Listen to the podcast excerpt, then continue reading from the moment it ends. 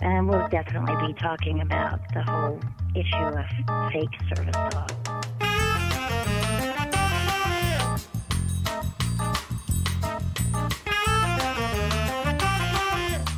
Is this problem getting worse every day? Find out from guide dog users how this problem is impacting the ability of guide dog users to travel independently. Dog envy is something only I seem to experience between dogs. A guide dog user discusses life between guide dogs. As we were going to leave, the retired guide tried to fit himself into the much smaller dog's harness. All of this, plus much more, on this edition of the GDUI Juno Report.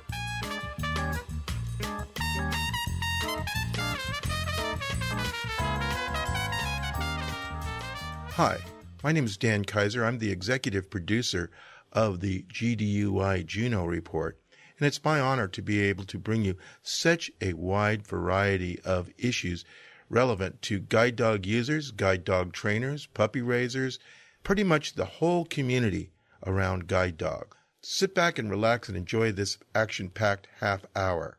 It was my pleasure to talk with Penny Reeder, the current president of Guide Dog Users Incorporated. Yeah, Penny, you posted on Facebook this week a really interesting method that you saw on a video blog, and um, I wonder if you could share that uh, kind of dog handling technique with us. It was uh, Patricia McConnell, uh, maybe 10 years ago. Um, she was a speaker at the GDUI luncheon and she has a blog called At the Other End of the Leash.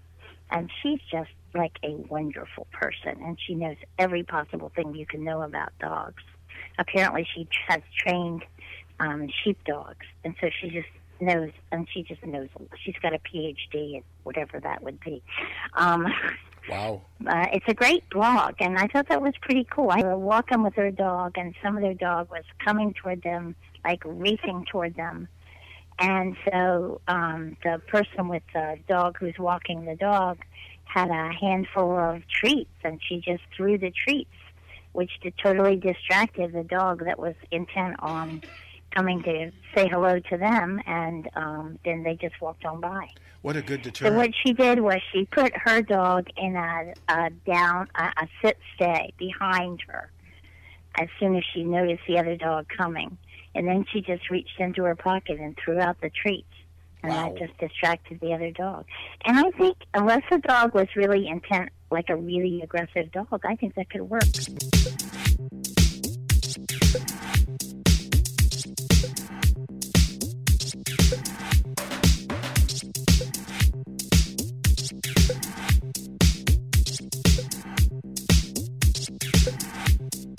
Preaching to the Choir Things Only Guide Dog Handlers Understand. Dogless in Minneapolis by Rebecca Kragnes. My nine year old black lab, Zane, retired on Labor Day, which seemed like a perfect day to retire. Phil was returning to work after a leg amputation, which had him hospitalized and then home for six months. Zane was a comfort to Phil as he grieved the death of his nine year old German Shepherd guide, Garen six months older than Zane, only two days before he came home from the hospital. I worked Zane minimally for the last few weeks, but felt it was important for him to be here until Phil returned to work. Retiring Zane on Labor Day also allowed his new human, Kathleen, a retired schoolteacher, to make sure she could take a few days off from her part-time job to get him accustomed to his new home and his new black lab brother, four years his junior. Zane ran back and forth between me and the door as Kathleen took his things to her car. Although I still haven't seen him almost two months later as I write this, indications are he's doing very well in his new home and getting along great with Kathleen, the other lab who looks a lot like him, and the whole doggy loving neighborhood. Zane still recognized a few things from his old life, so I have to be very careful not to leave a message on the answering machine which plays aloud in the house. He wagged his tail in pleasure when seeing one of Kathleen's neighbors, a paratransit driver he knew gave me treats to give him later. Zane checked his pockets for the goods, of course.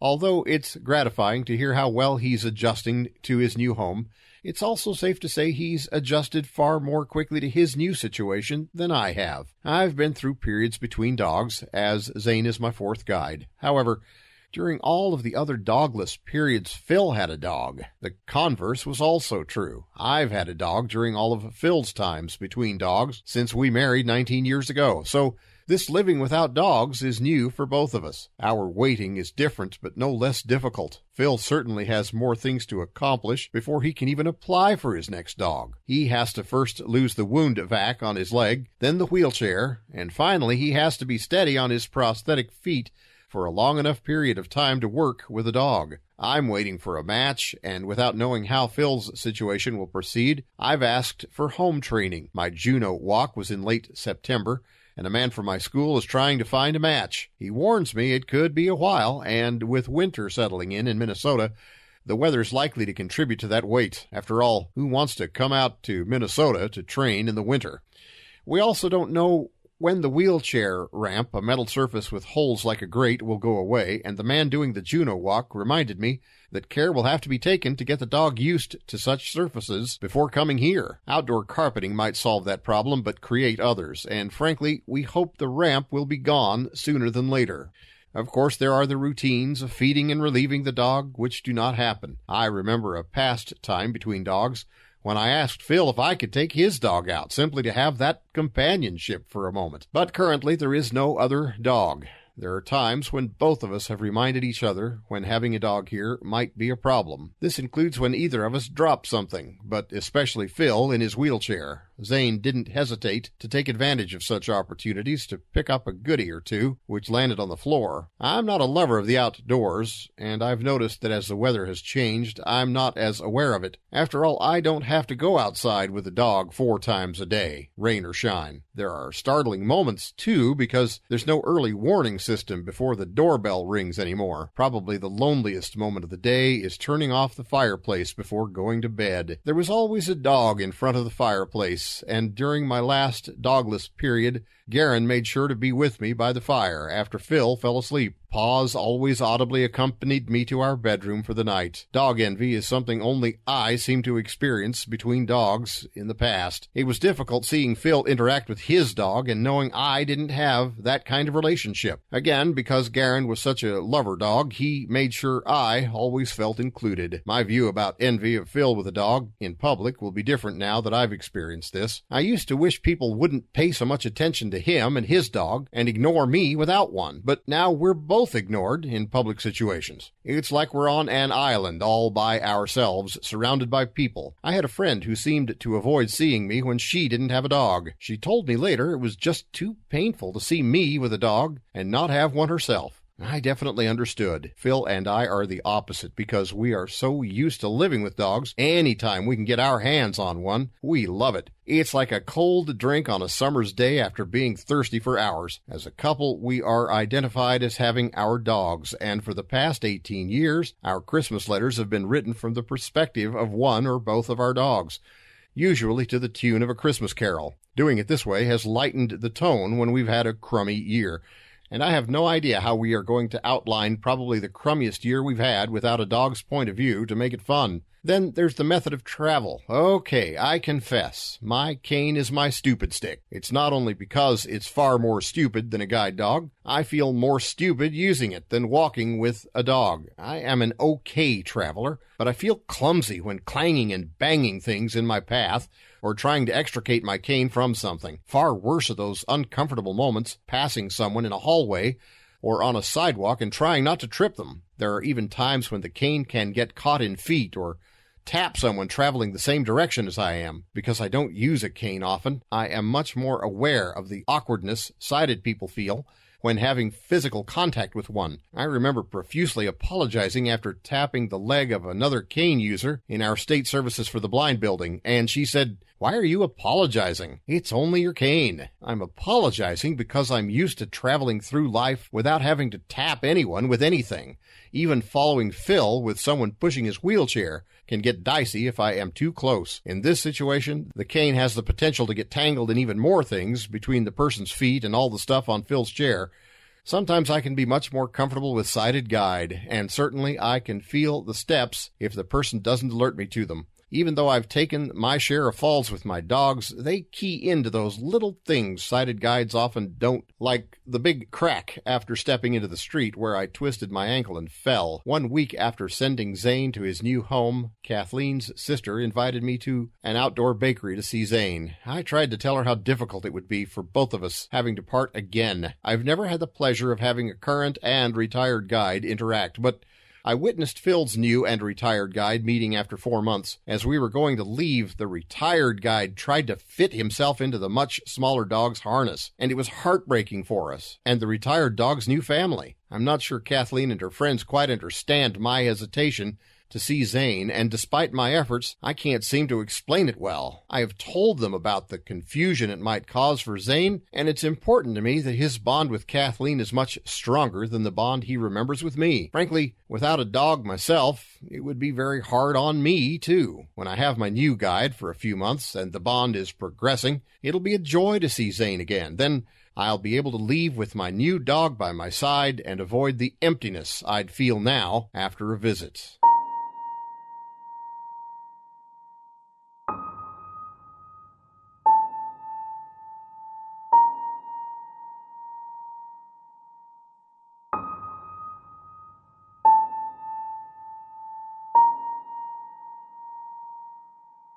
Now here's Bob Acosta talking about Bon Voyage into the sunset and how you can go along. We're very excited about the cruise. This again is uh, not a first. We've had them before. Um, we're using the Norwegian breakaway ship to Bermuda, a one week cruise, October 9th to 16. Uh, we have to pay our transportation. It's going to be uh, leave New York the the uh, sta- uh, docking station there. We go week, um, and again this this time I'll give you Sarah's number is a good one to call, but I'll throw in another number, uh, and it's 877 416 9722 extension 4398 and ask for Michelle. She'll pick it up and say, I want to know more about the cruise. I could go over all the details, but uh, you know, I don't think time permits here, but we're really excited. It's to benefit GDUI, but we welcome everybody.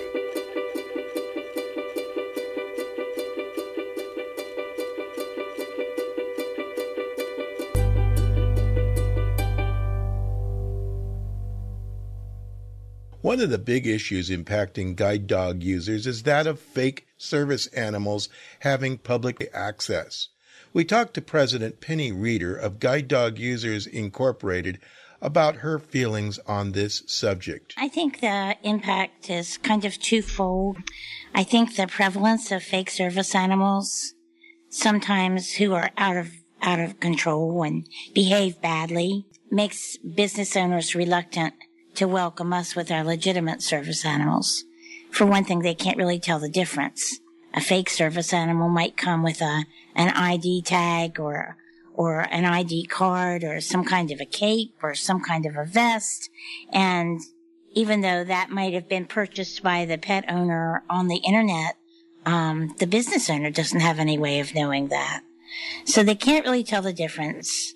So if um, Fifi goes into the grocery store and jumps out of the cart and bites somebody or eats a pastry off the shelf or does some other unacceptable behavior, that store owner is going to be less likely to welcome us with our service animals, even though our dogs are well, well behaved and usually and well trained.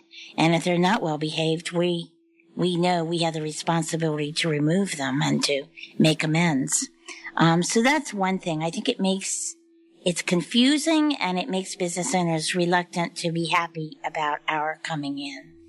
And the other thing that happens is that sometimes uh, pets who are not trained to behave well or who have never been to a an unusual location like a movie theater or an airport can be out of control and can um, even attack our service dogs. I know of two people whose dogs have been attacked. Um, one very ser- seriously at an airport. Um, I know of someone, um, one of our, our, our guide dog school liaison's dog was attacked at a grocery store a couple years ago by a uh, so-called emotional support animal that was riding in a stroller, and the uh, emotional support animal jumped out of the stroller, ran over and attacked Jack. Um, very close to his eye. It could have been much more serious than it was, although it was really serious. So that's the other thing. They pets pets who don't um, get the training that our dogs get can be out of control and can be dangerous. So, what is what is GDUI doing to mitigate this issue? The advocacy committee met. The chair of our advocacy committee is Becky Barnes Davidson. We have a lot of great people on that committee, uh, including Ginger Kutsch. And we met um, because there's been a prolifer- proliferation in the last couple years of bills in various state legislatures um, that are attempting to address this problem of too many fake service animals. Um, I know in Arizona uh, last year and again this year there was a bill introduced uh, to try to curb this um, influx of pretend service animals, uh, but the bill would have been very punitive for everybody, including real service animal owners. Um, the, the service animals were required under this proposed legislation to be certified. Uh, we don't know by whom, but every year at the uh, owner's expense.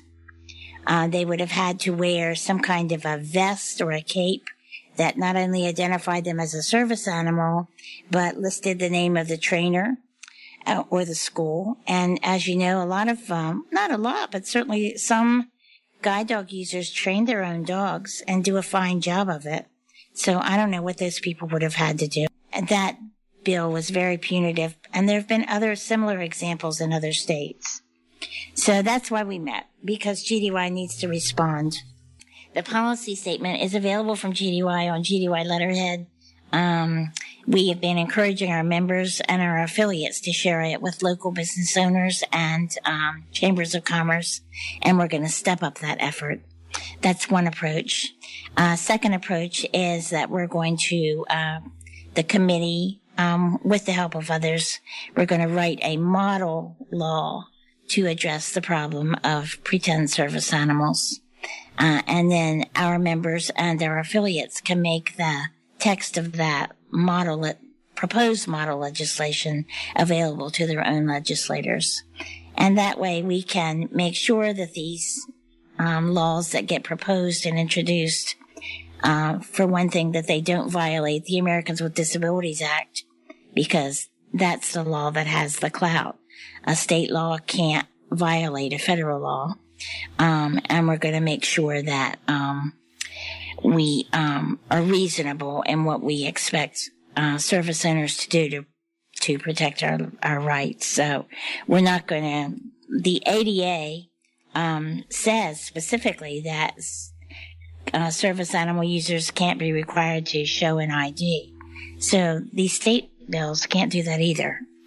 Um, it's the problem, and we're just we're going to work very hard to address it in a way that's fair to um, people who have uh, service dogs of all kinds and um, fair to the business owners. And it discourages the pet owners from doing this. Uh, a few years ago in Los Angeles, I don't remember what county, but I know it was in California, and I think it was in the county where Los Angeles is. There was local legislation that uh, imposed a penalty on people who pass off their pets as service animals and pretend that they have disabilities when they don't. And when the law was passed, they, uh, the county, I think it was a county or the municipality it put was, up. It was Los Angeles County. It, they put up posters everywhere. Uh, and the posters simply said, if you pretend you have a disability and you don't, and you have a, a dog and pretend it's a service dog and it isn't, then you will be fined. And it listed the amount of money. Um, and I think there was even a possibility of jail time. And that made a huge difference. Just the fact that that was being advertised and that the public was seeing it everywhere. The number of fake service dog incidents de- decreased dramatically in the next 18 months. Um, somebody did a study. So we would hope that um, just the passage of a bill with the possibility of advertising that there is a big penalty, including a lot of money and maybe even jail time, we're hopeful that that will diminish the whole problem. So that will also be addressed by the by the um, model law. And the third thing we're going to do is we're going to have a panel at our convention this summer. You know, GDUI has a convention along with ACB in Minneapolis this year, and we're going to have a panel on this very subject. Um, I don't know which of the many experts we're going to invite is going to be able to come, but I hope that we get lots of attendance from people at ACB's convention as well as GDUI's convention. And, Um, and we should uh, we should mention the website too, where people can get more information. The website for guide for GDUI is Yeah. guide www.guidedogusersinc all one word dot org. Yeah. Yeah. Okay, now you're in the doghouse Yeah. with me, Dan. And today, my tip for getting out of the doghouse is simple. If you want to keep your dog occupied, let's say you're gone off for four hours to a family event and they have food out on the tables, and you just don't want to hassle with having your dog at the whatever event that might be, and you want to leave them at home, keep them occupied on tie down for four hours? Well, you take a cured bone and uh, one of the uh, accepted safe cured bones that has sort of hollowed out uh, in the middle of the bone, it's sort of hollowed out. You put peanut butter in it and you freeze it, and it takes about four hours for the dog to lick all the peanut butter out, out of the cured bone. And it keeps him busy. And believe me, when you get back after four hours, that bone is completely clean and the dog is tired because it's been working for four hours. Make sure, by the way, that it's a name brand, a well known name brand peanut butter. Otherwise, there are some elements in off brand peanut butter that is harmful to your Yeah. dog. Yeah. And if you'd like to comment on anything you hear on this show, or leave tips or comments or pointers, you can call the Juno line. The Juno line can be reached by dialing 916 250 2629. Toll rates apply.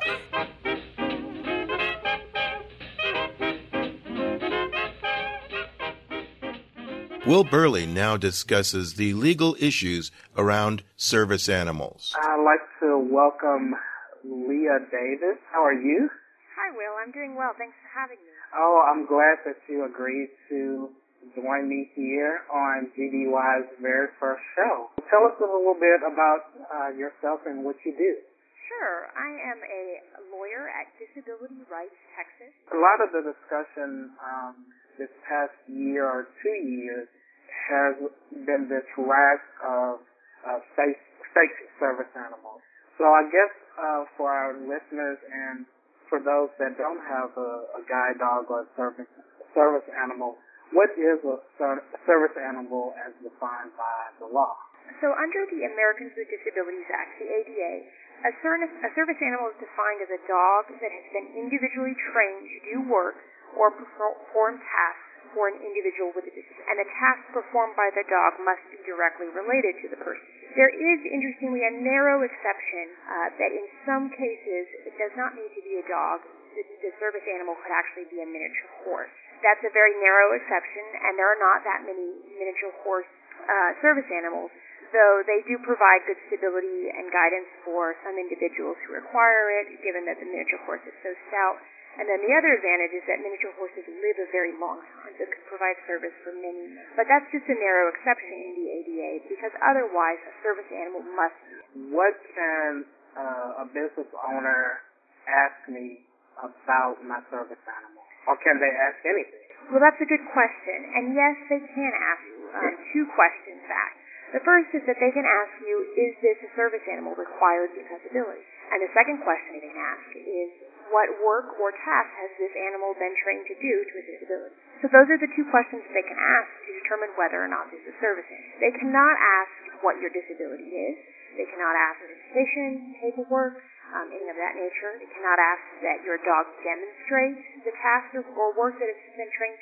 Um, and so really they are limited to those two questions because those two questions should give the business owner enough information to determine whether or not. Or what are some steps that, you know, our listeners could take if, say, they're at that grocery store and um, they um, give the information, but the business owner still was, doesn't want to allow them inside the business practically in that situation, the, the individual with a service animal has a couple of choices. They can try, if they would like, to try to educate the business owner. You know, the, the DOJ has a handout. They could try to provide that handout to the owner.